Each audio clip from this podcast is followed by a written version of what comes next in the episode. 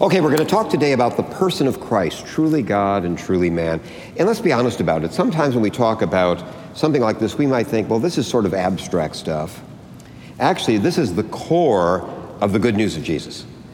This is really the core uh, of, of, the good news of Jesus. So, uh, this is not abstract theology.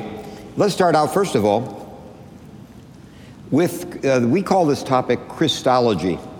Christology has two aspects to it. We're going to focus on one is basically who is Jesus? You know, that, that question keeps coming up in the Gospels. Who is he? You know, it's the main question in Mark. Who is this? What's going on? Who is this? And the second thing is, what did Christ do? Now, technically, theology, we often use the term broadly, is broken down into small components. And actually, theology is the study of God Himself. This is called economy within theology. It means what God does is economy, who God is is theology. So Christology has both aspects. It's who is Jesus? Or who is the Christ? Who is Christ? And then what did he do? Okay, that's Christology. That's what we're going to talk about. And this is really important. Most people, if you said, people who aren't, don't know the gospel, you know, are still waiting for us to come to them with the good news. Is most people, you ask them, what is this about Jesus? They say, well, the first thing we all know, everybody knows he's this great teacher. He had these wonderful things, and maybe those Christians got off and started kicking him upstairs and making him God. But everyone normally thinks of Jesus primarily, and that maybe Christians later on sort of, you know, put a lot of frosting on that cake. You understand historically, it's completely the opposite. The core message, if you look at Acts of the Apostles and all the sermons and things, do you notice when you look at the earliest writings in the New Testament are the epistles?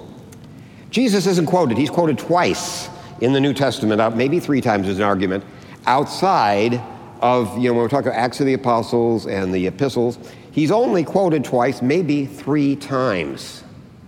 And they didn't have gospels then. I mean, you know, so clearly people didn't think of Jesus primarily as a teacher. So when people talked about Jesus, what did they say? The important thing is who he is. He is two things. He was the son of David, the promised Messiah to Israel, and he was the son of God. The son of David and the son of God. That was the first part of the message. So, why is that important to us? You know, that's nice. Well, son of David, son of God. What did he do? And the idea with what he did is he died for our sins and he rose, and by dying for our sins and rising, he opened to us the gates of eternal life freedom from sin and eternal life. That's always the gospel. Read in Paul, read any, that's always the good news.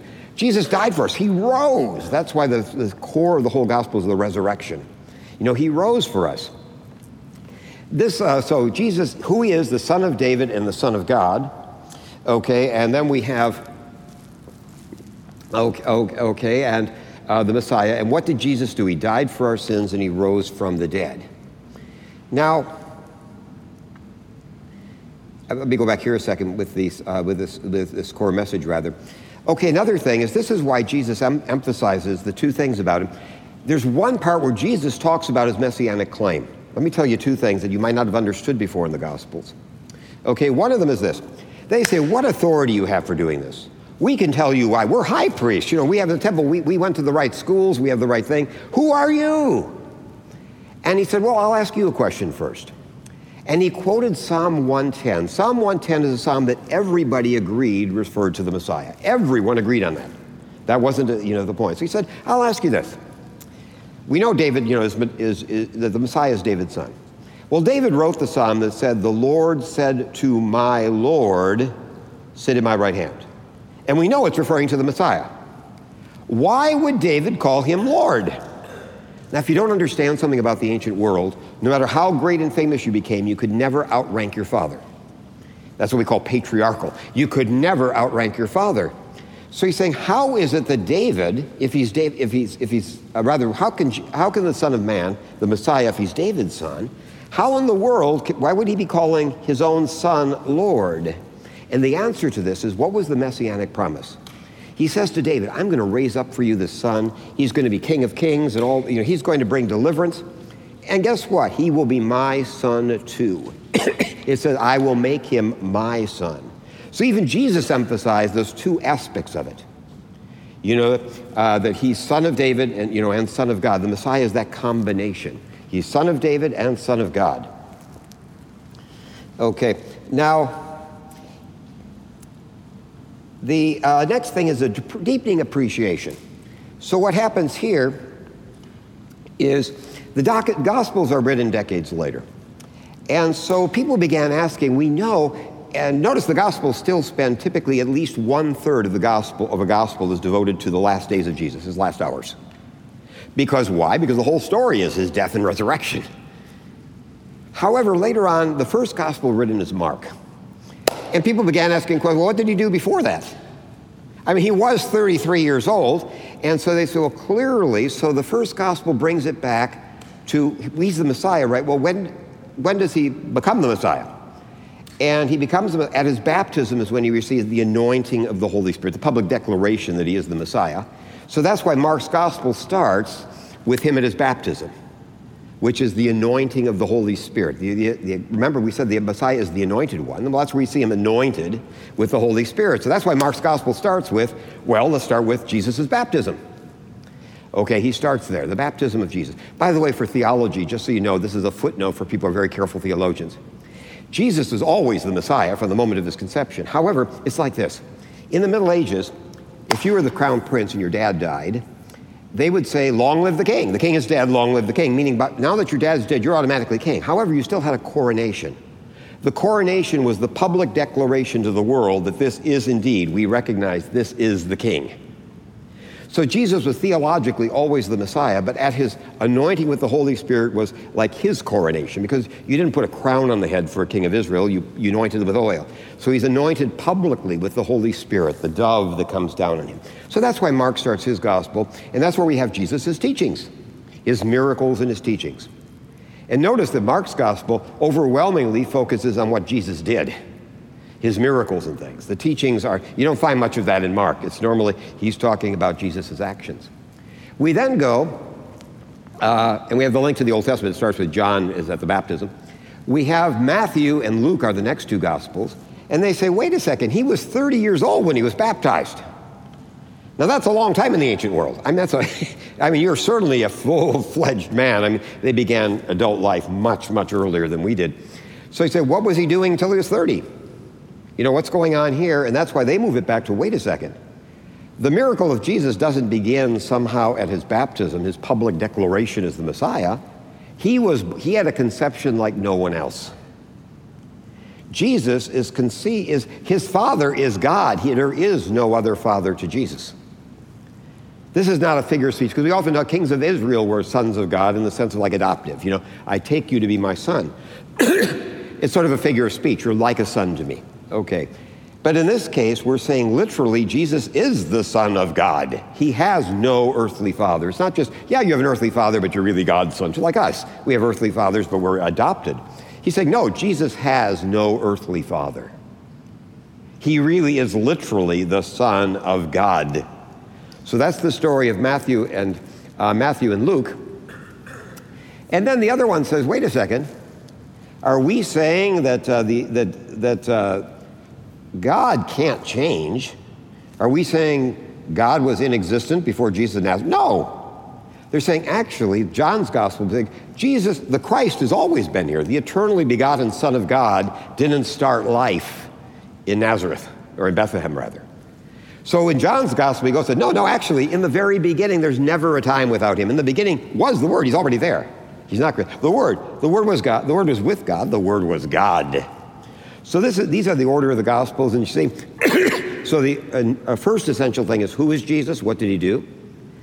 The second Gospel says, well, clearly, let's look at his entire career as the Messiah, which starts from, which is going to start from his, uh, excuse me. If anyone had water, that would be really, really nice. Okay. Uh, if anyone had, um, oh, we start from, from his career. Then we have, wait a second. Part of who he is is he's not another Jewish teacher. He's not someone really close to God has a special relationship with God. He, God is literally his father. And finally, we say, wait a second, it's not like the second, he's actually goes for all time. Christ has always been, he's the eternally begotten Son of the Father. So we see that's the natural progression that we see in the Gospels. So we might call, we might call Jesus the twice born. He's born twice.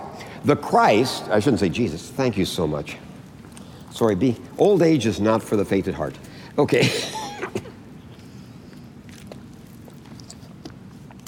that makes sense to you? So, first of all, the, the, in the Trinity, and we'll talk about that next time, God willing, that I'm with you, is we're going to say before all time, the Father uh, begat the Son. So we're saying the eternally begotten Son of God, as John's Gospel tells, he was in the beginning with God. He was God, always true. Okay, but also, Jesus of Nazareth didn't exist 2,500 years ago. He was born, I mean, born, he started out. There was a time before, there was never a time before the Christ, the only begotten, the eternally begotten Son of God. But there was a time before Jesus of Nazareth. He was, he's a historical person who was born probably about 7 BC. He was born, as ironic as that seems, uh, he, he was born in time, and he has a real human mother. So it's an important thing to understand here, too. Sometimes people think is Jesus like Mary was like a, um, like, uh, what do they call it, a surrogate mother. You know, that, you know, Jesus sort of, you know, he's popped in there, but he doesn't actually have a human mother, DNA, that kind of thing. No, the critical thing in the Gospels is Mary is truly his physical human mother. That's why he's a real human being. It's not like he's a guy who sort of looks like a human being. He on his, let's put it, he's human on his mother's side. But really, as a matter of fact, if you look at the Greek, when it talks about normally how people are conceived, the way they describe he's born of the Virgin Mary, which is not the normal Greek way to say it, meaning it's actually of her substance. You know, his humanity comes from the substance of his human mother. He can't get that from his father.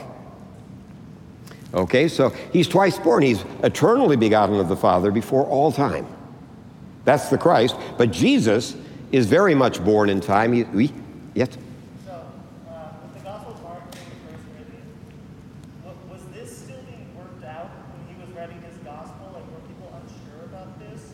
Is that why he didn't address it? Or, like, if, if this, like, if Mark was sure of this, yeah.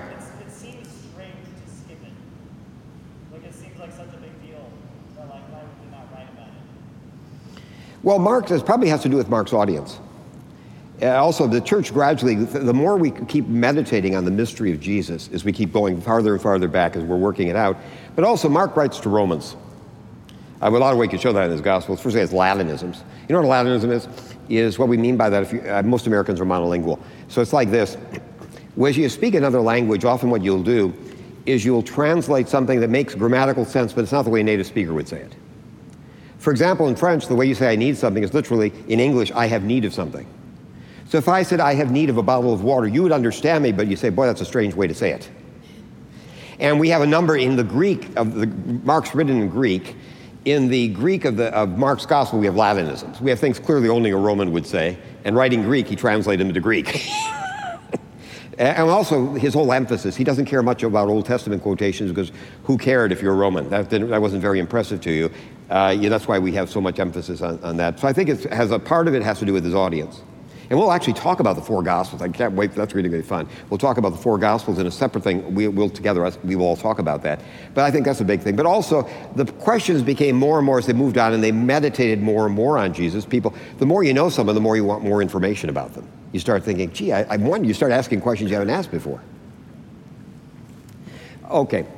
Um, let's see here. We have. Now, since Christ was eternally begotten of the Father, we have, that's why we say that Christ, by the way, didn't begin his career at the, at the Jordan River. One teaching that we have from Jesus himself is uh, he goes back on the very night of Easter and goes back and shows all the things in Scripture concerning himself. So Christ is at work from the very beginning throughout the history of Israel, actually, from creation. Now, we say that the, all three members of the Trinity are present in creation. Because we have the Father, obviously the Lord that created the heavens and the earth. And we also have, we know, uh, we have the Holy Spirit as the Spirit hovered on the face of the waters. Where's the Son? The Son is called the Word, the Word, right? How does God create everything in the first chapter of Genesis? God said. God said. So that's why, by the way, that's where the tradition comes. Everything was created through Him everyone takes that as a given. And you might say, where, they, where does it say that? They say, well, look at, the, look at the text. The way God creates is by saying, and Jesus is the Word of God. Okay? So Christ is active in creation. That's why John says all things were made through him. And without him was not anything made that was made. Because if you look at Genesis 1, that's how creation. Nothing is made with, except through Jesus. So, uh, not Jesus, I should say Christ, through Christ, the, the second person of the Trinity. The next thing, he's active in the story of Israel. All drank, this is in 1 Corinthians, all drank from the same spiritual drink. They drank from the spiritual rock that followed them, and that rock was Christ.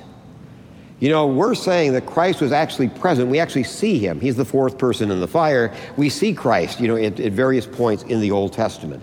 He's really active. By the way, that's sort of a mystery if you don't know this, is if you know the Hebrew text, the Old Testament is very different from the New Testament. The New Testament Greek has different levels. Some is classical, some is on the street, but it's very readable in the sense it's all written in the same time period. The Old Testament covers hundreds of years, and you know how, think of like, you're English speakers, imagine reading Beowulf and stuff, doesn't look like, you know, it's hard to, or reading uh, Chaucer can be really hard, even for a, perf- a, person who speaks perfect English. Well, some of the Old Testament text is pretty corrupt. We corrupt mean in the sense that it's really, you know, it's pretty mysterious sometimes what a sentence means. You have to do the best you can. Well, there's a sentence that the rabbis had trouble with, and they actually came out with the idea that the rock, when he strikes the rock, that it's the same rock that follows them. I'll, I will not bother you talking about the Hebrew. And so that's where this comes. You're saying, what do you mean the rock followed them? They had the idea that there's a rock that actually sort of went along with them. So if you didn't know that, we say, well, the rock that followed them, that's the rabbinic. He's just referring to the rabbinic, rabbinic tradition. Okay. But he is saying it's Christ. He says that was Christ. Christ was present throughout the story of Israel. Okay. Uh, another thing is Christ was active in the prophets because the Holy Spirit is the Spirit of Christ. He proceeds from the Father through the Son. So, we have concerning him, this is from 1 Peter, this salvation, the prophets who prophesied about the grace that was to be yours searched and inquired carefully, inquiring what person or time the Spirit of Christ in them was indicating. So, even the prophecies of Christ were Christ's own Spirit revealing them. So, Christ is at work in the prophets. It's the Spirit of Christ that, that reveals. We'll talk later when we talk about Trinitarian theology of what we call one operation. That anything one person of the Trinity does, everyone does is involved in in one way or another. Okay. But it continues. We have, okay, what happened when Jesus was conceived? This is really important because people often get this wrong in practice. Okay. It says the eternal Word of God has been in existence forever. God, uh, part of God Himself, okay, uh, became a true flesh and blood human being. The Word became flesh. That's where we get incarnation. Carnus is the Latin word for flesh, you know, meat. Flesh is carnus. So incarnatio means some, making something into, into meat. You know, the in-meatment. That's what it means. You're turning into, turning into flesh. Okay, now here's the critical thing people get wrong. He assumed our humanity. Let me tell you this, is sometimes what we mean when we talk about became in English, in any, almost any language, same in French, the word became can mean that basically to be, if you become something, you're no longer what you were. For example, if you, your kids go away from home, I'm an old guy, and you no longer need all the bedrooms, you're going to turn one into a study, you would say, you know, that the bedroom became a study. That means it's no longer a bedroom. You know, often we think becomes means you were this, but now you're no longer that because you're this. We often think one means abandoning the other. That's not what happened. What happens in the, in the birth of Jesus, he assumes our humanity. It's like this, using that analogy. It's not like converting a room. We call that metamorphosis, change that involves you're no longer what you were. You know, a man is no longer a boy. He was a boy, but he turns into a man, but becoming a man, he ceases to be a boy. And so in this case, God never changes. So it's like this it's like building an addition to the house. All the rooms that are there are just the same, but what you've done is you've added an extra room and it's now, a, it's now an integral part of the house. It's as much a part of the house as anything else. That's what we mean by assuming. So it's not like uh, we sometimes have the idea that Jesus is God or the Christ is God, and he comes down and does sort of like a internship thing. He becomes a human being for a while, and he gets better. You know, he finishes his internship, he goes back to being God again. But that's very often in popular thing what people think about Jesus somehow. You know, there was God, he came down here, sort of played around with us, and then went back home and was God again. The truth of the incarnation is glorious, is he actually took on and became an integral part of who is. It can never change. He'll never change. He is truly God and truly man, and not just during his lifetime, he remains so forever. Right now, he's truly man at the right hand of God. He's truly God and truly man. That's, um, we call this the hypostatic union.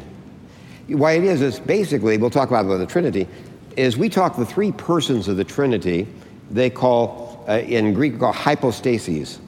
And that means, well, we could say person in English, the uh, three persons of the Trinity.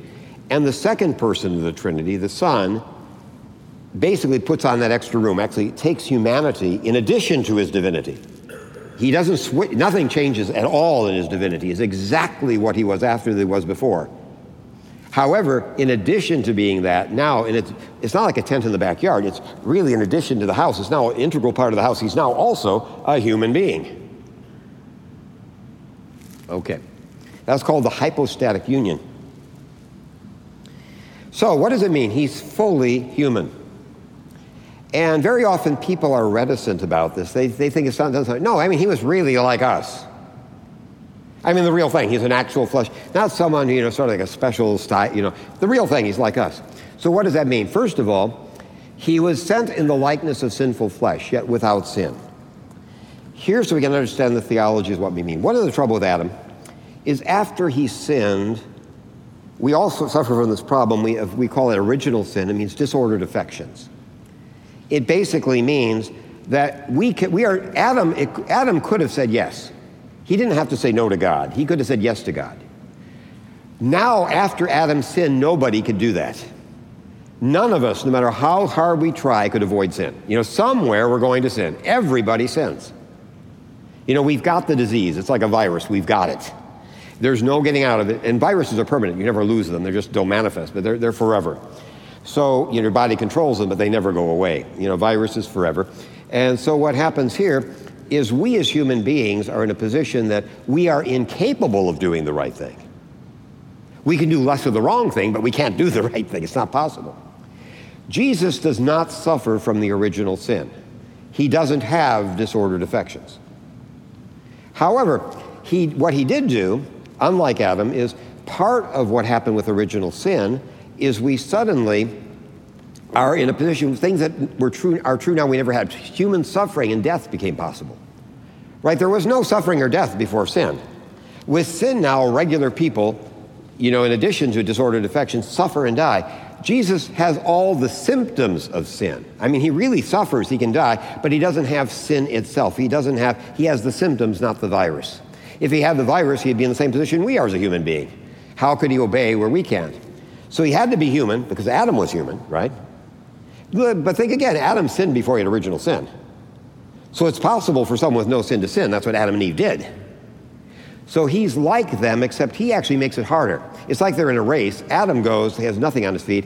Christ, when he goes into the race, he actually is wearing weights on his, around his feet. He's taking, in addition to being like Adam, he is free, but unlike Adam, he has to take all the penalties of sin. He has to have all the suffering, all the pain. We're going to talk about what that means, you know, and death. So he's talk about that. He's a much harder. They're giving. Uh, he's really a much harder situation than Adam ever was. But he is not himself subject to original sin. That's important. When he said made make it like, like sin, it means he suffers the symptoms of sin. He suffered all the, the byproducts of sin, but not sin itself. He is not sin like we are. You know, he is, he is uh, without sin. Now, what are the practical effects of his humanity? Let's really emphasize because people really get embarrassed about this. They think they're not being respectful. First of all, he is really hungry and thirsty. I mean, the basic needs. When Jesus was in the desert, said after 40 days of fasting, he said he was hungry. It wasn't a theoretical thing. I mean, you know what it means to be really, really hungry. He was thirsty on the cross. It wasn't just there's a spiritual dimension, but he actually, you know, he was bleeding to death. And if you ever do that again, uh, uh, I almost bled to death. But what I've got to tell you is you get very thirsty if you if you're water, you know, you, are very you're very thirsty. He was thirsty because he's bleeding to death. That's part of your part. He was bleeding. Okay, now he had to actually learn human skills. He didn't have special things. I bet at the house in Nazareth, we could go back in a time machine, we would find some corner of the house at Nazareth. We'd see this table that looks pretty rotten. I mean, it's, it's wobbly, etc. And saying, what's the, Mary, what's the deal about the table? I said, well, Jesus wasn't really that great a carpenter. Uh, meaning he had to learn carpentry like anyone else. Human skills, he had no special advantage. He only knew the foreign language, the language he was born with, or anything he learned. He had no advantages. He had to learn everything. That's why we say that he had to grow in wisdom and in stature. So he didn't have any advantages. He's not like this, this golden child who somehow has everything we'd want to do. No, he has no advantages we don't have. Everything he had, he had to learn. You know, as far as human things, all the human things we have to do, he had to learn. He couldn't speak Latin. Why? Because he never learned. I assume he never learned Latin, so he couldn't speak it. Okay. Now, he experienced real suffering, being in agony, not the semblance, real suffering, agony in the garden. Says he was so scared, he, he sweat blood, he was so frightened. Okay. He truly died. I mean, he, you know, a lot of people we talk, I, I hate when people talk about near death experiences. To me, the point is, uh, or, you know, death means you don't come back, except the resurrection. He did the real thing. I mean, he went over the cliff. He truly died, which is the separation of soul and body, the real thing. The next thing we have is he was subject to temptation. Now, some of us think Jesus, this is easy. He had one big temptation to start his career, and then he had that behind him. And I don't know about you, but for me, temptation is simply a way of life. No matter how long you're walking with the Lord, it's an ongoing, it'll be the rest of our lives. And we think, well, that must be a charmed existence. You do the temptation thing once. No, it says he is tempted in every way as we are. Every way. I believe the scriptures mean what they say. So Christ didn't have a charmed existence. He really knew temptation as we do. Okay. Uh, he was truly one of us. Notice it says in Hebrews, it says, he, he who sanctifies, meaning Jesus, and those who are sanctified have one source, saying Jesus is a true human being. And it says, because of that, he says he's not ashamed to call them brothers. Saying Jesus doesn't, doesn't ashamed to call us brothers because we really are his brothers and his sisters. We're really his siblings. We're human beings. He's a human being as much as we are. It's the real thing. He just doesn't sympathize with us, he's the real thing. And he remains human even now, for there is one God and there is one mediator between God and man, the man, Jesus Christ. He says, even now, if the Father, there's a human being mediating. That's why we celebrate the Feast of the Ascension. I want you to think about that. We love Jesus. Why would we celebrate somebody going away forever? We celebrate the ascension when Christ goes up and why, if you love something, you know, if people had a party because I was going away, I don't, not in the sense of we want to say goodbye to you, but this is a cause for celebration. You'd say, whoa, I don't know how to take this, that you're so happy I'm going. The reason we celebrate this is because something happens. This is the triumph of humanity. It's saying for the first time, humanity being restored, a human being is sitting at the right hand of God. This is the triumph of humanity. A human being now sits at the right hand of God. You know, it's like people felt like when President Obama was elected. It really, there are these barriers you have and thought, this could never happen. You're African American person, we can't go to those kind of places. It's never going to happen. And how they feel, say, my word, he's in the highest possible position in the country. I didn't think this guy, wow, that changes everything. And people say, human beings after the fall, we now have a human being at the highest possible place. You know, at the right hand of God. That's why we celebrate the ascension. It's celebrating, this is the triumph of humanity. He's basically uh, represents all of us. I mean, a human being is now at the right hand of God.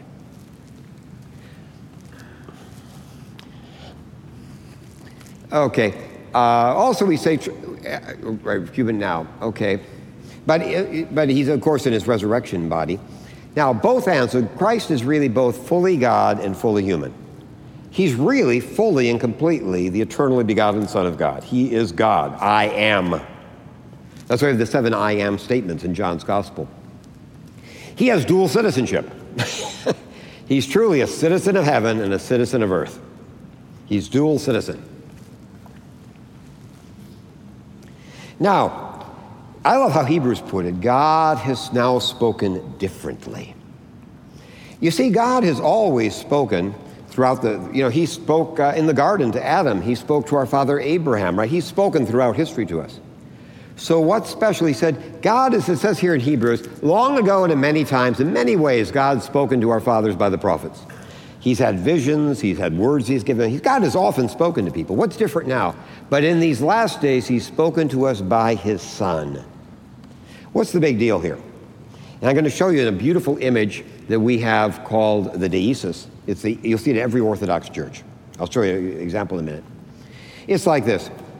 You know, imagine someone that you know that you have you've talked to on the phone a lot, maybe a relative you've talked to, but you've never actually met the person in person. Well, what actually happens in the Old Testament is God gives His words to other people, and they tell us what He said. So it's the Word of God to us, but we never have it directly. Here, the Word of God, God Himself appears in person.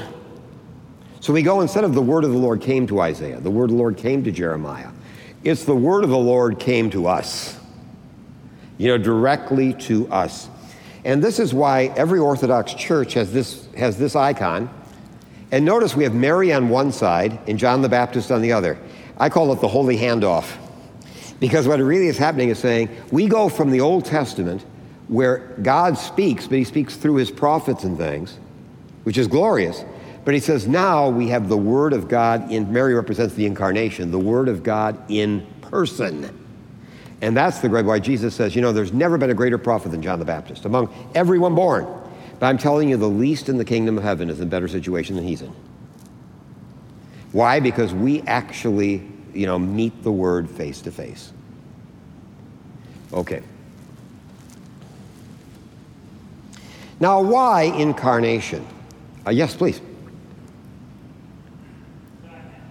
you want to come up here to the mic?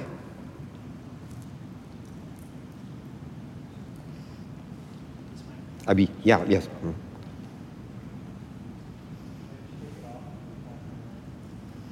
Uh, you can start lounge singing though. If I have a mic like that, I'm going to go feelings. No. I might stay back here still. okay. So um, this is kind of a question that I've been trying to formulate. So it's a little it will require us going a little bit back f- to things you've already said. But um, when you were describing hypostatic union Yes. and kind of all these um, very Greek terms, to me, I always feel like this is an attempt of the church to make sense of what the Bible says in the language and philosophical categories of the time, which happened to be Greek, but could have been anything else. And I'm wondering, um, because of that contingency, whether there's a way of articulating the person of Jesus Christ and the natures and all this other Greek kind of way of speaking, but in a way that's more in American philosophical categories or in a way that kind of speaks more to in our own cultural terms uh, rather than using words that are literally Greek to people. Um, so I, I mean, I can see the value of using a Greek word and then just trying to explain it. Um, but I'm just wondering if there's a, another way of going about it, and if that's even advisable or good. I don't know. Did everybody hear the question?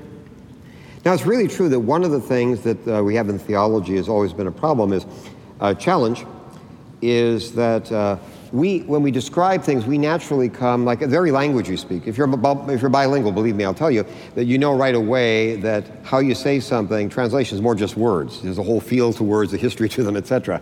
You know, it affects you, you know, uh, what happens here. And so the question is, we used, we, there are sort of categories of how people think, and we tend to put things in those categories to explain. And so in the church, originally, we tended to be, address, uh, in the early church, we tended to be attracted to Platonic philosophy, seemed as, as consistent with, with the Christian views, where Aristotle was much too rationalist for us. And trouble with, we love the morals of the Stoics, but they don't believe in personal salvation. So we tended, when we had to describe to outsiders in language they'd understand, we'd use those terms. We then moved to Neoplatonism, and Platonism had to keep up. And eventually they rediscovered Aristotle suddenly, you know, in, later in the Middle Ages uh, with Anselm and the like, you know, it comes to us. And then we use those categories. So it's true that there's categorization. But the, and the important thing is the facts. I mean, as long as we describe those facts, that Jesus is truly God, that, that, that something that we can't change is that he truly remains God but takes on humanity. That's, that's not a question. That's, that's what the Bible's teaching us. The question is, we use these terms as shorthand. Like in law, we have certain terms that we use as technical terms exactly because we don't use them as common terms. They're called terms of art in law. Because otherwise it could lead to confusion because words come with a lot of baggage around them. Remember, you know, that's what our, for example, one of the troubles we said about the word become is in regular English or regular French, it, the word become often means cease to be what you were, metamorphosis in Greek, and that would be misunderstanding. So instead of simply saying, why don't just say the word became flesh? Because it could really be misunderstood that Jesus was no longer God. And so hypostatic union was simply a shorthand, and it was meant to be sort of an odd term because there'd be no chance that it would ever be confused with common language. So the advantage of, of legal terminology, for example, I'm thinking in law we still use to this day, is you want terms that are unambiguous for people who are scholars studying them. When we explain to people, the best way to explain is just say to the scriptures what it teaches. The scriptures simply say, that's how I would do it. Like with sacrament, I rarely use that term when I'm talking to most people. I'll talk about, you know, God gives us visible signs of what he's doing invisibly. You know, people understand that, you know, the God's at work. And, so I think it's a better way to explain things to people. But in your thing, I think it's helpful for you to make sure you're on the right page, that we understand among professionals we have certain terms just so we know precisely what we mean because the trouble is every word has baggage. And again, any of you who are bilinguals know, though it's so hard because of the baggage attached to words to just saying, well, you know, to a French speaker, an English speaker, there's other things that go with that word, you know, that you don't want to get into. I mean, it's really tough. We call them false friends. Uh, you know, they're words that sort of look the same, but they have very different bag- baggage to them. So I say the advantage of those terms is I don't suggest for a minute you'd use those for regular folks. But I think it's important that we thoroughly come to an understanding, and so when you read theology, you'll understand that this is like a legal term. It's meant to be, uh, to be different, so it cannot be mistaken with a common word. We choose special words, like we do in law, special words, so they have precise meanings that are not subject to the normal change of language. Does that make any sense? So I agree with you. I don't, I, if, if I heard that some of you are in a Bible school telling people about hypostatic union, I'd say, what are you thinking? You just need to tell people that the, the Word of God actually took on our humanity. That's the way to explain it. He took on, he remained God, but also became a human being. He's both. That's the way to explain it, seems to me. I would worry about different philosophical categories, though, especially in modern philosophy, uh, because in, I don't want to get off too much on this. I'd be happy to talk to you sometimes about this. But very often, you know, philosophies come with their own presumptions, and a lot of mo- modern philosophies come with fundamentally ideas that are fundamentally incompatible with the Christian worldview. That's why we originally uh, rejected Aristotelianism. So the trouble of using their categories might accidentally presuppose things that we as Christians do not presuppose.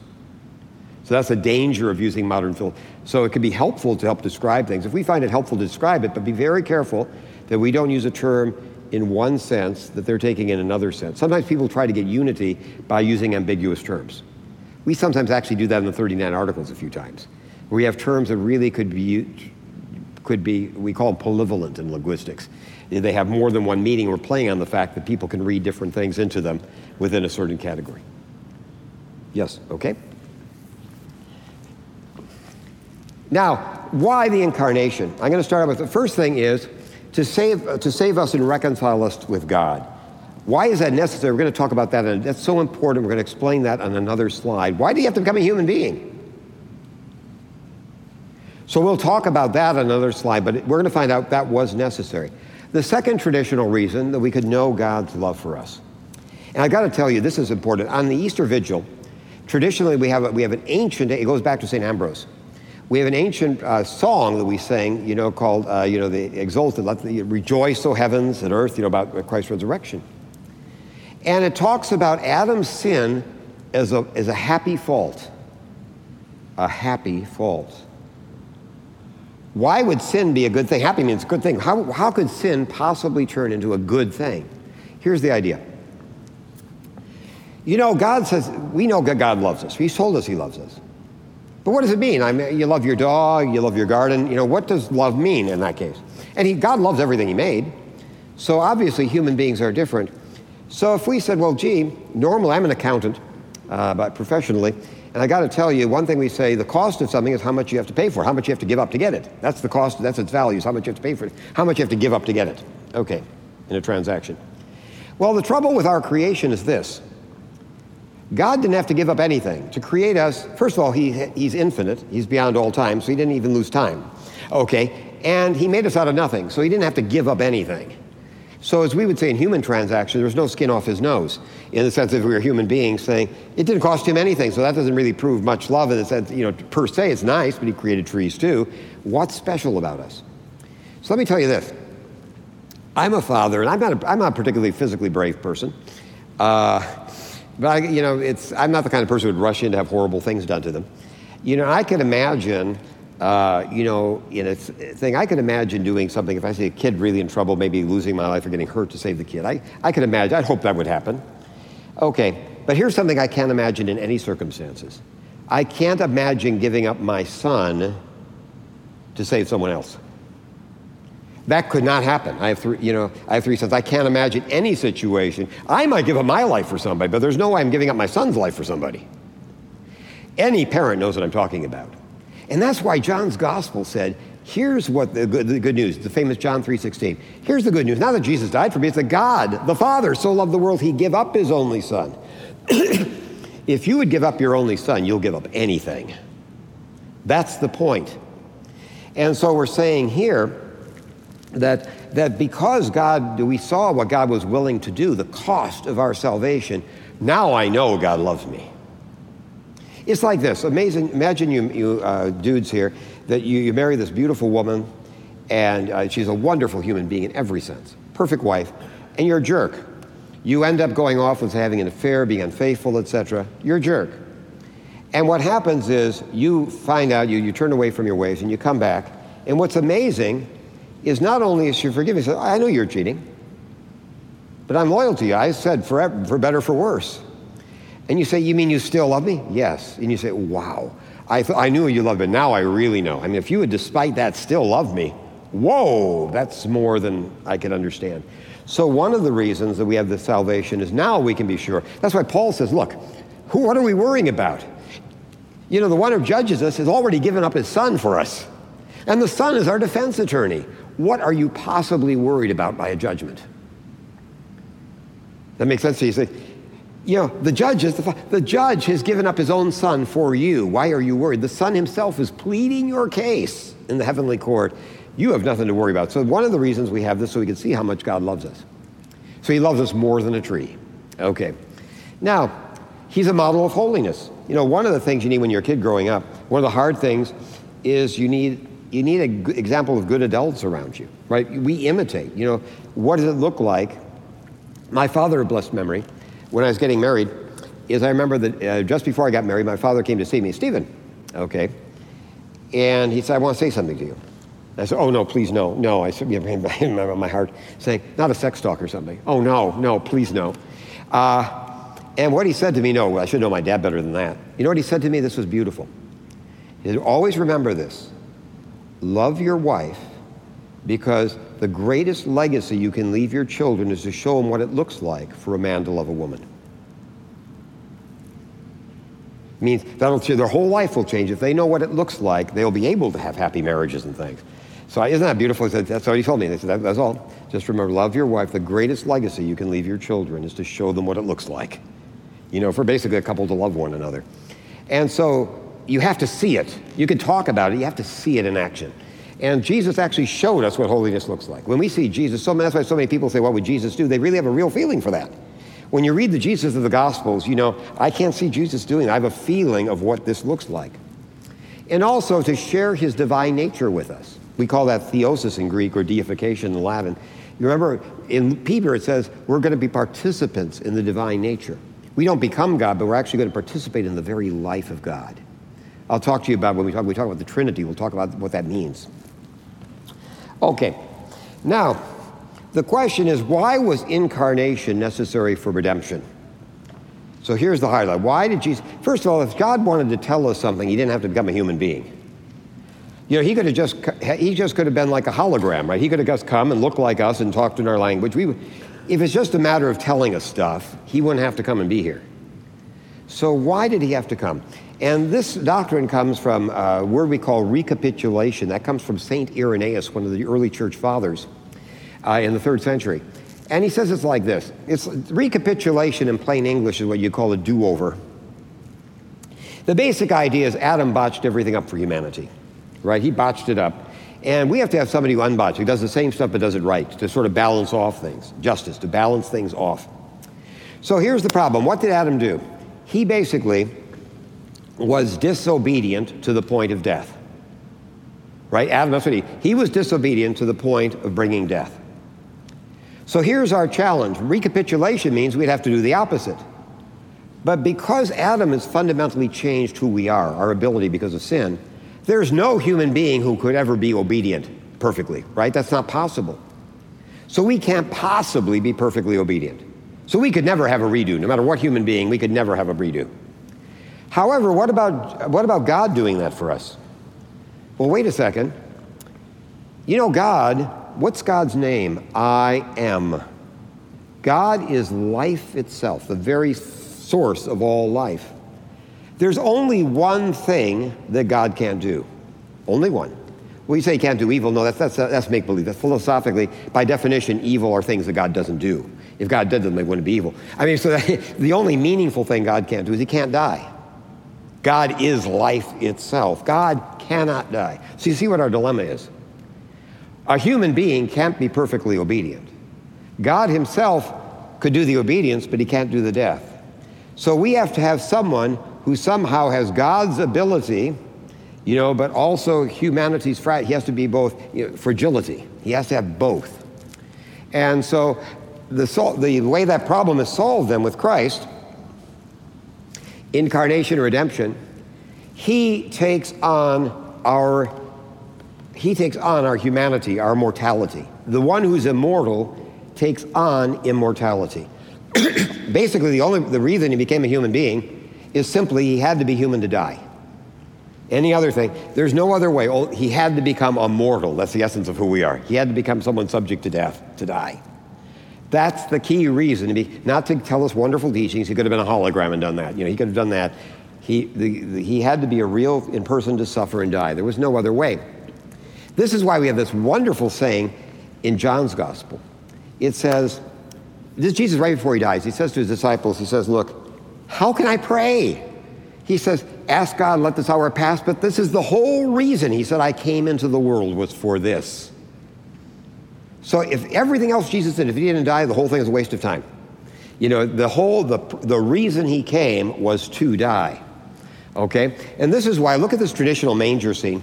In an Orthodox church, when you look at the icon of the Nativity, I want you to notice two things that are really strange. See that icon there? First of all, notice that Joseph is nowhere in sight. He's way off there in the left hand corner, but he's nowhere near Mary because the idea is we're trying to tell the truth that uh, Jesus' only father is God. But the second thing that's important is look at that crib. The crib is made to look like it's a, uh, it's not a crib, it's really a, uh, um, what do you, um, like a manger.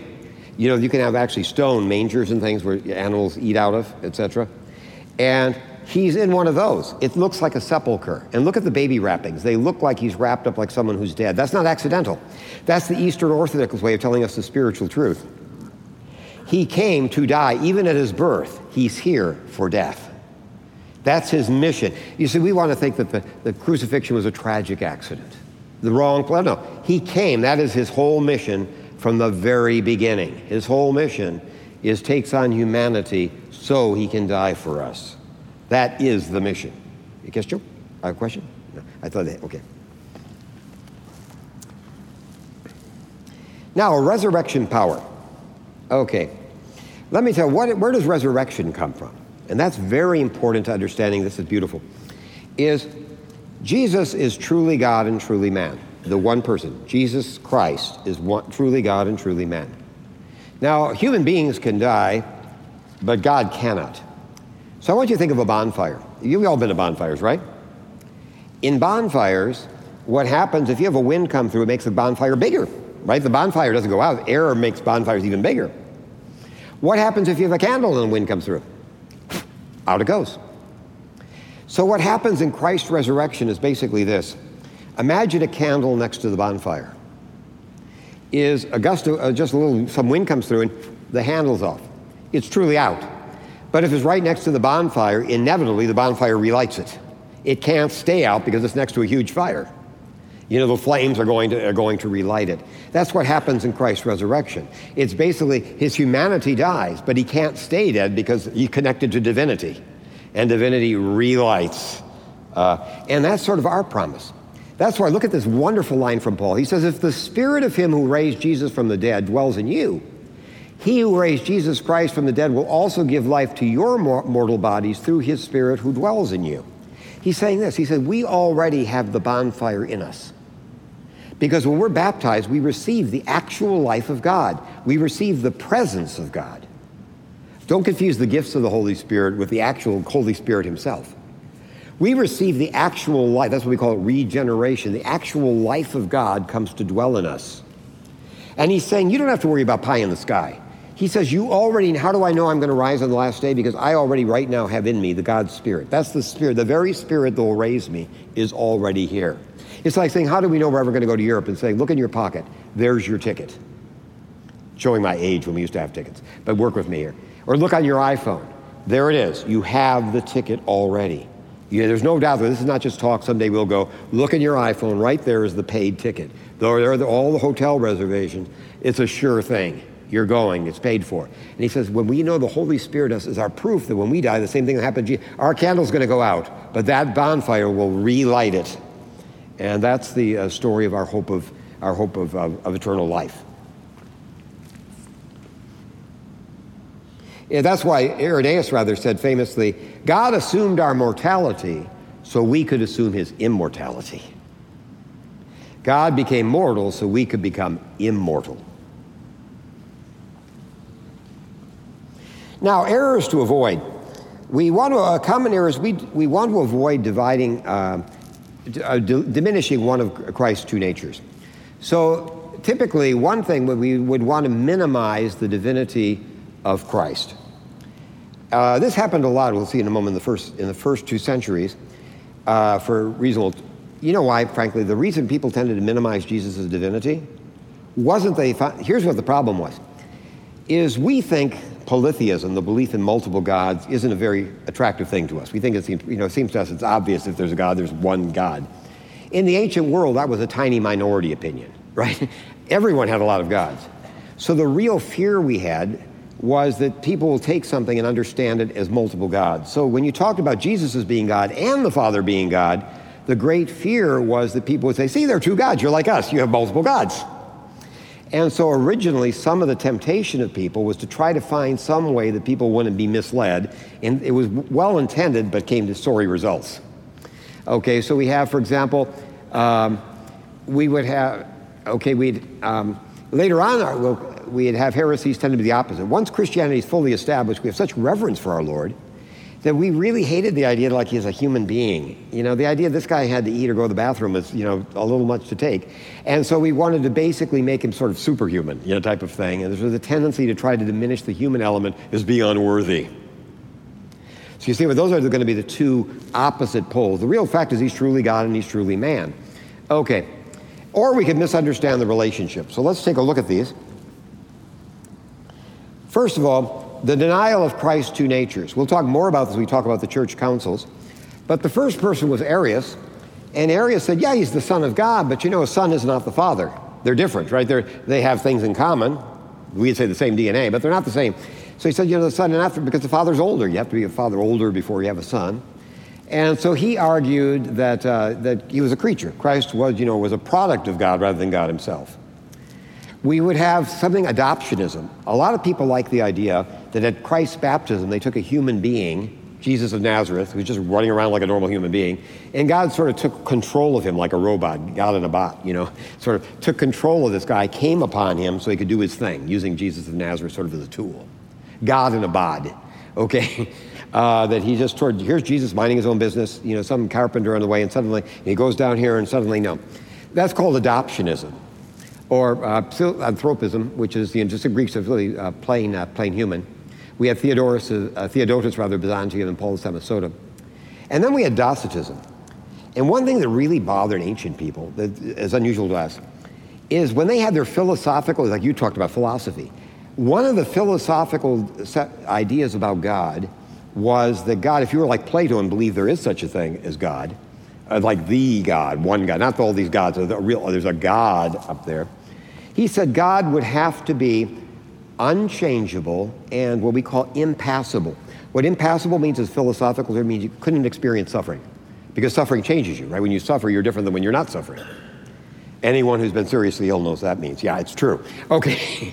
Uh, and so they're saying it scandalized them that Jesus dies on a cross. God can't suffer. God can't. So they had something called docetism from the Greek verb which means to appear. The God is like a plague. God made it look like this was happening, but it wasn't really happening. You with me? But they tried, these were the things they, they tried uh, early on misunderstandings. Another thing was misunderstand the, role. okay, if God, if Christ is both divine and human, well, how do those two relate if he's both? How do those relate? And some people, have everybody seen a chain gang movie? Or even like Brother Where Art Thou, the, the Coen brothers thing? There was a horrible time, but they used to have chain gangs where people would, would put two people together with chains and they would be working outside. But if you put a person with another prisoner, it's hard to really get away anywhere because you're just, you know, it's like doing a, a sack race. And a lot of people, there are people who are called Nestorians, we'll talk more about them, believe that Jesus of Nazareth and the second person of the Trinity were like a chain gang. They're really two separate people who are just sort of stuck together, but they're doing their own thing. You know, they're basically two different people doing their own thing. And so they really treated the, the natures of Christ, they were two different people. It was getting to that point. Okay. Separate the Son of God for the Son of Mary. Okay. The other side was to say, was to go the opposite direction and say, well, he was truly God, but truly man, but here's what happened. Here's the comparison they used. What would happen if you put a drop of honey in the ocean? Well, honey would be completely absorbed. You wouldn't even taste the sweetness in the ocean, would you? And they say that's what his humanity is. Compared to the divinity of God and humanity, when the two came together, the humanity was swallowed up. That's called monophysitism. You know, literally one nature. Okay. And some people would say, well, he had two natures, but you know, when it comes to thinking, there was just one mind of God, or there's just one will of God.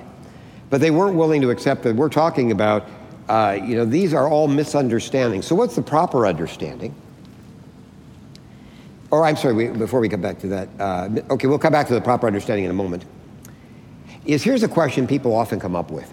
If Jesus is truly God and truly human, what did Jesus of Nazareth actually know? Did he know everything? And here's what the teacher, church's teaching has been is Jesus knew everything connected with his mission. So to be truly human, he couldn't know, you know, so he didn't have any special knowledge of physics or anything else, but he knew everything. For example, he knew always that God was his father.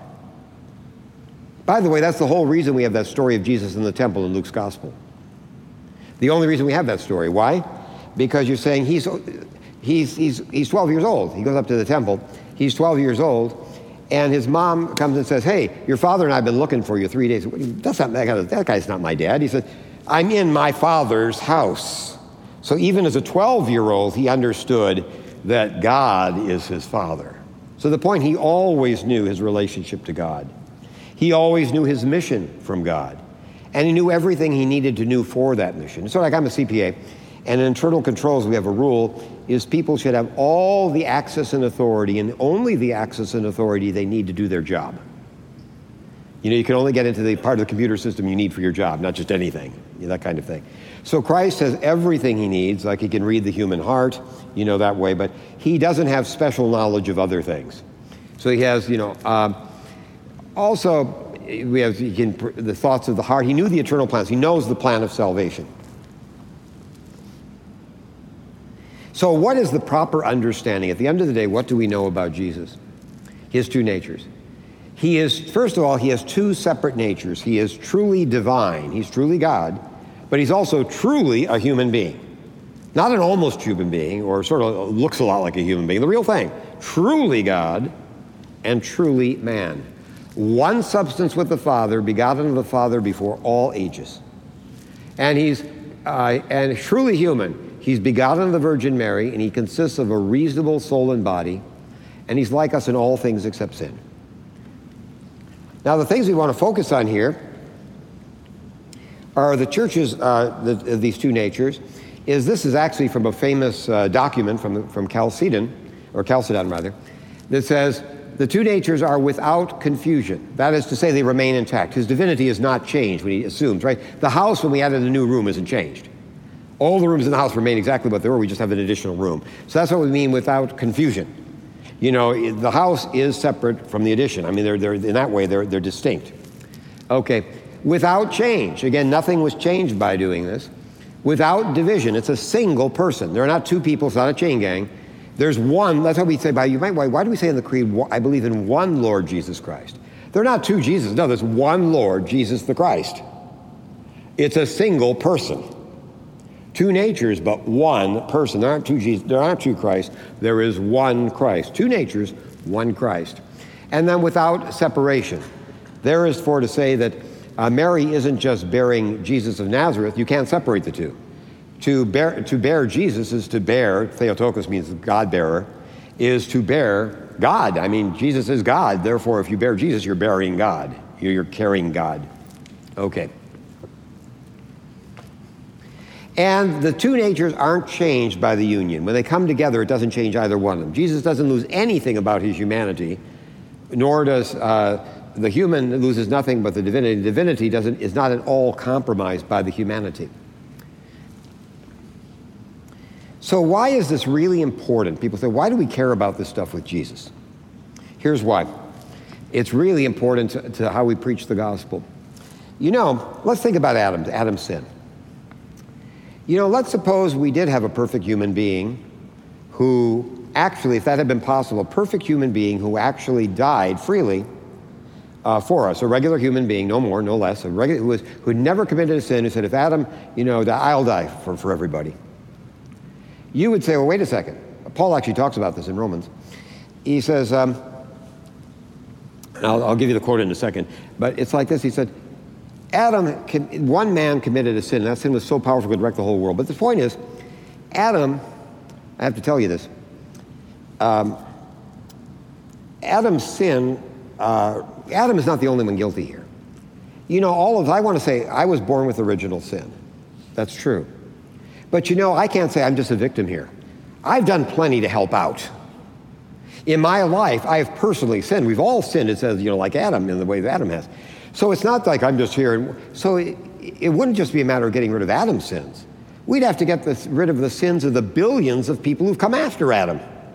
That's why Paul says, you know, Adam, you said, if, if sin came to the whole world through one man, imagine after all of these sins, how could one person's death possibly cover up all these sins. At best, you could get a one for one. How could that be done? And so it's his divinity that gives power to his death. He needed to be human to die, but it's only because he dies that his death is so powerful. It's divine. His divinity gives his death special power. If you're a human, at best we'd have a one for one trade, right? I die for you, you okay, we're, we're even. But if billions of people have sinned, how could one person dying, even no matter how nice that person was, possibly make up for billions of sins? And you say, well, when that person is also God, it makes up for everything. It becomes infinite. So the importance is the power of his death comes from his divinity. Okay? The ability to die comes from his humanity. And also, he has to be fully human, like we're saying, that, let me tell you something about the law you might not know. I'm a CPA. And when people are facing bankruptcy, you, the lawyers and CPAs tell them this. What you people think when you reach bankruptcy, that means you don't have to pay your debts. That's true and it's not true. Here's what's, what you have to know about it. You have to draw up a complete list of all of your debts because the theory is in law that people could challenge that. Now, if something is not on that list, it's not forgiven. So if you forget a debt and you go into bankruptcy and they give you bankruptcy, if it's not on the list, you still owe the money. So anything not on that list is still owed. So eh, believe me, your CPA and your attorney are saying we've got to look everywhere. If we forget anything, you still you've got to get everything on here. So the church fathers say it's like that with redemption. Anything Christ doesn't assume isn't healed. You know, so God, eh, Christ has to be truly human, or we're not really. It's like something being off that list. So everything he does has we have to assume in order for it to come. What is not, has been assumed has not been healed. Now, one thing we have, I love this, is we have a high priest, like it says in Hebrews, who truly understands this. And I think this is really important when we talk about the uh, problem of suffering. Um, you know, Christ being fully human in the real sense. So instead of making, we often have the idea, let's face it, guys, that um, God is sort of like those rich guys, we think of him very often, who sit in these skyboxes during football games. And on a really bad day when it's like snowing and, the, and you know the, the gridiron is just all messy and muddy and dirty, is we think he's like one of those rich guys up there, you know, holding drinks with beautiful women serving them and saying, he say, hey, try harder, I paid for this ticket. You know, he was saying, you know, I'm the one down here in the field running, you're not trying enough. And he's just sort of sitting up there, you know, doing his thing. And we often get that idea that God is sort of watching us, testing us. And the actual thing is quite the opposite. God profoundly has experienced everything we've experienced. He's with us on the field. He's not up there at the test. He's with us on the field. Now, by the way, theologically, how that happens, if you don't know, remember Paul says, I'm, I said, I rejoice in my sufferings because I'm completing in my sufferings what's lacking in the suffering of Christ's body, the, the church. And he's saying this if we're the body of Christ, it means here's the beautiful thing if something bad happens, if I have cancer, it means that I don't just have cancer. Being part of the body of Christ, Christ shares that with me. I'm not in this alone. That's, remember, Jesus, what does he say to Saul when uh, he converts Saul? He says, Why are you persecuting me? Right, his body is really his body. So it really helps. Now, one of the things when you do ministry, you'll find out, especially with serious things, is the hardest part sometimes when you get a really bad diagnosis. When you find out you're going to die, you know, it's a real possibility. Here's what happens it's really amazing. An hour before you see the doctor or something, you come in, and you're like everybody else. You have a life. And suddenly she puts on the screen, and there it is. You know, it doesn't look good. You know, uh, you know, well, here's what we can do, etc. And you feel so lonely. Here's why you feel lonely. I said lonely is the term for it. Because just an hour ago, I had a life. I was like everybody else. And just one hour later, I'm in this class because no one understands. You say, what do you mean no one understands? Because when, an hour ago, I didn't understand. I knew it in my head, but I didn't know it in my heart. And so you really have this feeling no one really gets it. No one's ever faced it, does not get it. They want to get it, but they can't really get it. And the beautiful thing about Christ, we're going to find out, is Christ has experienced all those things personally in his humanity. He's already experienced them. And that can be wonderful knowing, but Jesus knows this place. That's why people often have support groups. The only one who can really understand this is someone who's been through it. And Christ, basically, that way, is someone we always turn to who knows real things. So let's talk about some of those things. He's faced every challenge. Christ was really poor. When he said the Son of Man has no light where to lay down his head, he meant that. I mean, the Son of Man really did not have the basic comforts, the earthly comforts and things that we have. He lacks social status. For a lot of that really bothers us. You know, a lot of people have big trouble if they don't go to schools. They feel everyone's going to look at me as dumb because I don't have a degree or something. They're really doing because they don't want people to think you know it's part of your status. Jesus didn't remember. That's why they said, "Who are you to talk? Who gave you authority?" He didn't go to seminary. You know, he didn't do any, you know, he didn't go to school at all. I mean, that went a professional training and things. Is he had no social status. He wasn't a rabbi. I mean, he, they call him rabbi because it's the word for teacher, but he had no status in the community. He had no official authority conferred upon him. Okay. He was misunderstood. How do you like this? His whole family goes out because they think he's crazy. Now that's got to hurt. That's what it says right there. Here it is in Mark's gospel. It says, and when his family heard this, they went out to, to search it for him, for they were saying he's out of his mind. That's really a comfort. Your family thinks you're crazy. Okay? How about opposition? People who couldn't agree about anything else could agree they didn't like Jesus. That's why sometimes it's meant to be funny. Whenever you mention the, Pharisees and Sadducees in the same verse, these people couldn't stand each other. They didn't want to be in the same room, but suddenly they could amazingly come together to get Jesus. We have Herod and Pilate on the very day he's going to die. Remember, they said they didn't even speak to each other. Now they've become friends from that day forward. Boy, that must be nice to know the one thing people can agree on is they don't like you. Okay, he brings people together. Slander.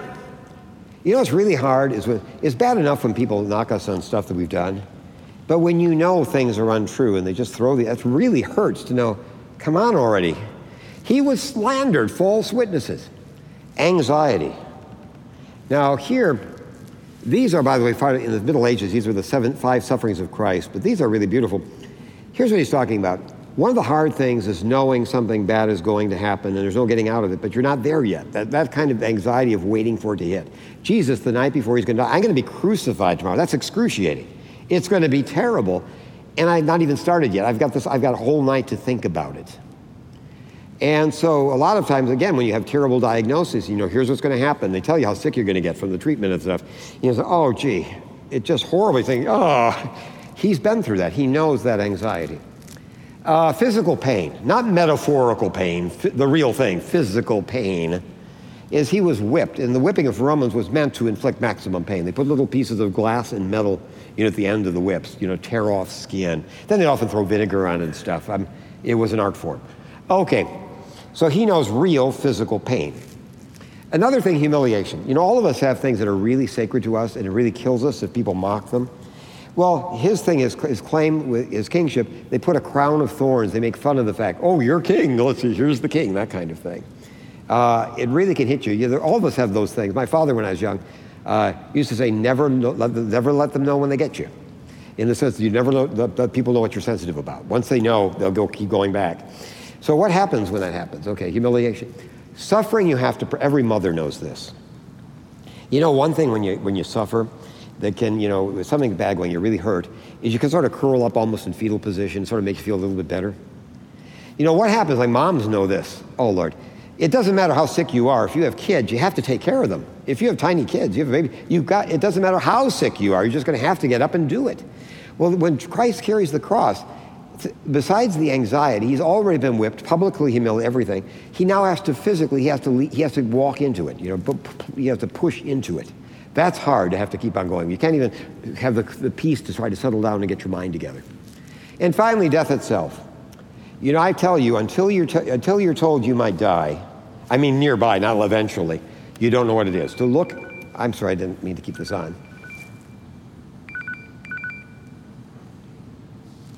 I apologize for that.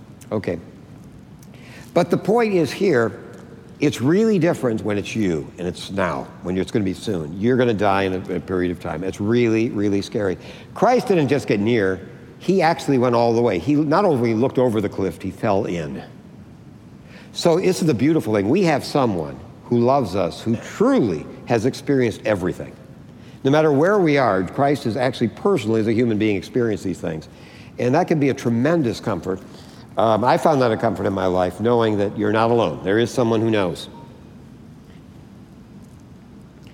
So let's say the Athanasian Creed is, by the way, if you ever, when you're practicing for a theology exam or something, when it talks about Christology and it talks about Trinitarian, we have three Catholic creeds. The Apostles' Creed we use at baptism, the Nicene Creed we typically read on Sundays, and the other is called the Athanasian Creed, and this is where they decide to spell out every dot and tittle is on there. You know, every dot, every I, cross every T. It's a great way to summarize in real detail.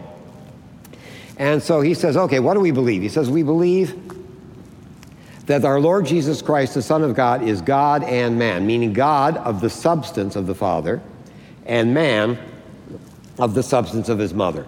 He's a human being because he has a human mother, Mary. He truly, he's God because he truly has God's very essence. Okay? The next thing he tells us, he's perfect God. Perfect, by the way, has a technical meaning. The word perfect, if, you if you're a Latin speaker, you know, Greek is the same, by the way, is facta means something is done. Per means thoroughly. Some, it means complete, something that's complete. It means lacking nothing. That's what perfect means, lacking nothing. He is perfect, complete God and complete man.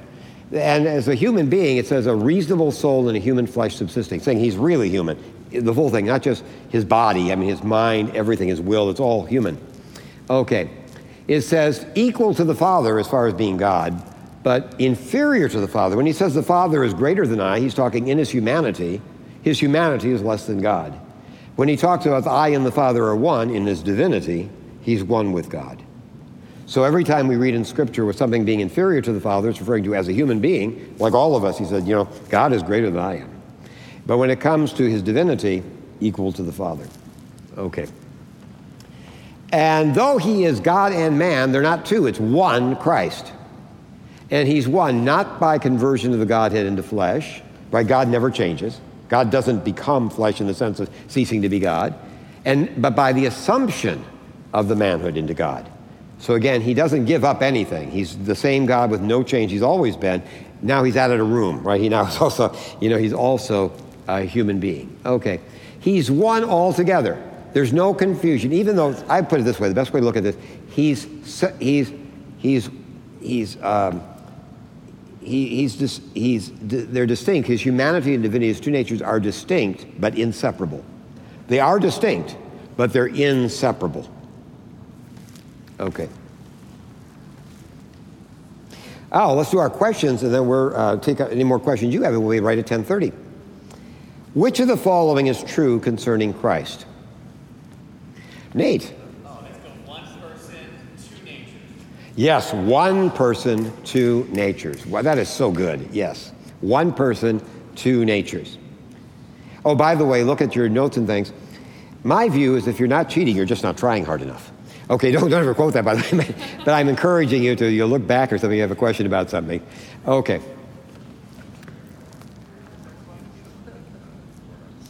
What is the source of Jesus' humanity? What, sir? What's that? You're not the source of Jesus' humanity. I'm calling on you. Mary. Okay, I thought you said me. And I said, no. Uh, uh, yeah. Oh, God, got you. Okay, B. B is in budget. Okay.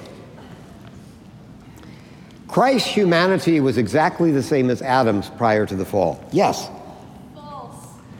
How is it different? Suffering and sin. Like, the suffering that he had experienced due to the sinful world.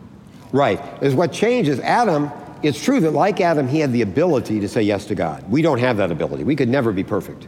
Adam could have been perfect you know, he, without sin. He, may, he fell into sin. However, Adam wasn't subject, you know, he went with nothing going wrong. He was spoiled rotten, sort of like Job. You know, he had everything going for him. And here we're saying that um, he did agree to, to take on the symptoms of, the sin, of sin, meaning to say suffering and death. That's right. So the answer is false.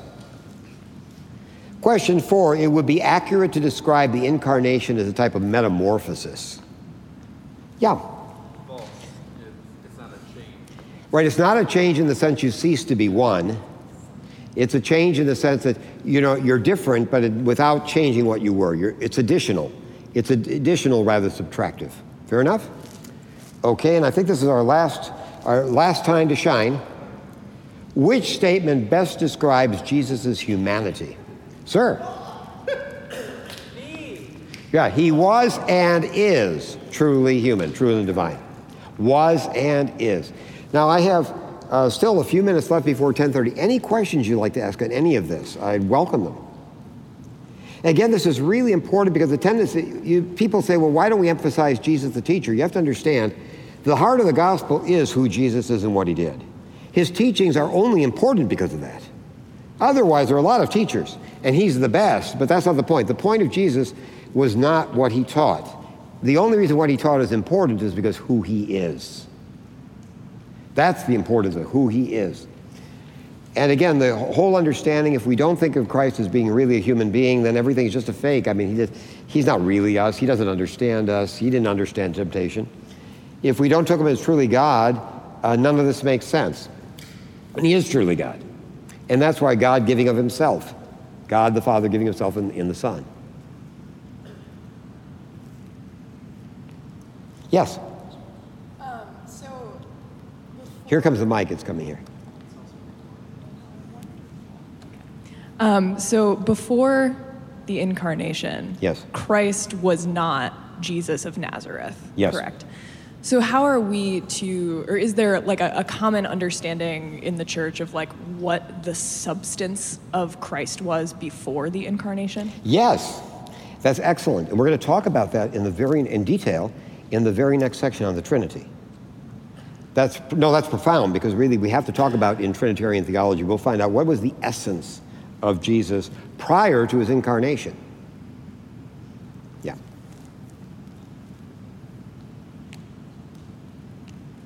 This is all so clear and things. That's great. But again, our biggest challenge is this: is people want to turn Jesus, and and I want you to understand the history of this. This is really important. Is people have this idea that it seems logical to them. You had this Jewish teacher said nice things, and everyone thought followed him because of that. And then later on, over the centuries, Christians made up all this stuff. It's exactly the opposite. I mean, historically, exactly. At first, all Christians want to talk about is this, you know, Jesus dying, his divinity, and his, his coming back from the dead. That's all they want to talk about. Later on, it's only in that light that they began to ask, well, let's talk about his teachings as well now in the light of the gospel. So that's historically, they have it exactly backwards. so it's not like we read this into Jesus. That's where it all started, was from this. Okay, with that, I'm giving you five extra minutes off. Wow. Okay, use them wisely. Great to meet all you guys today. God bless.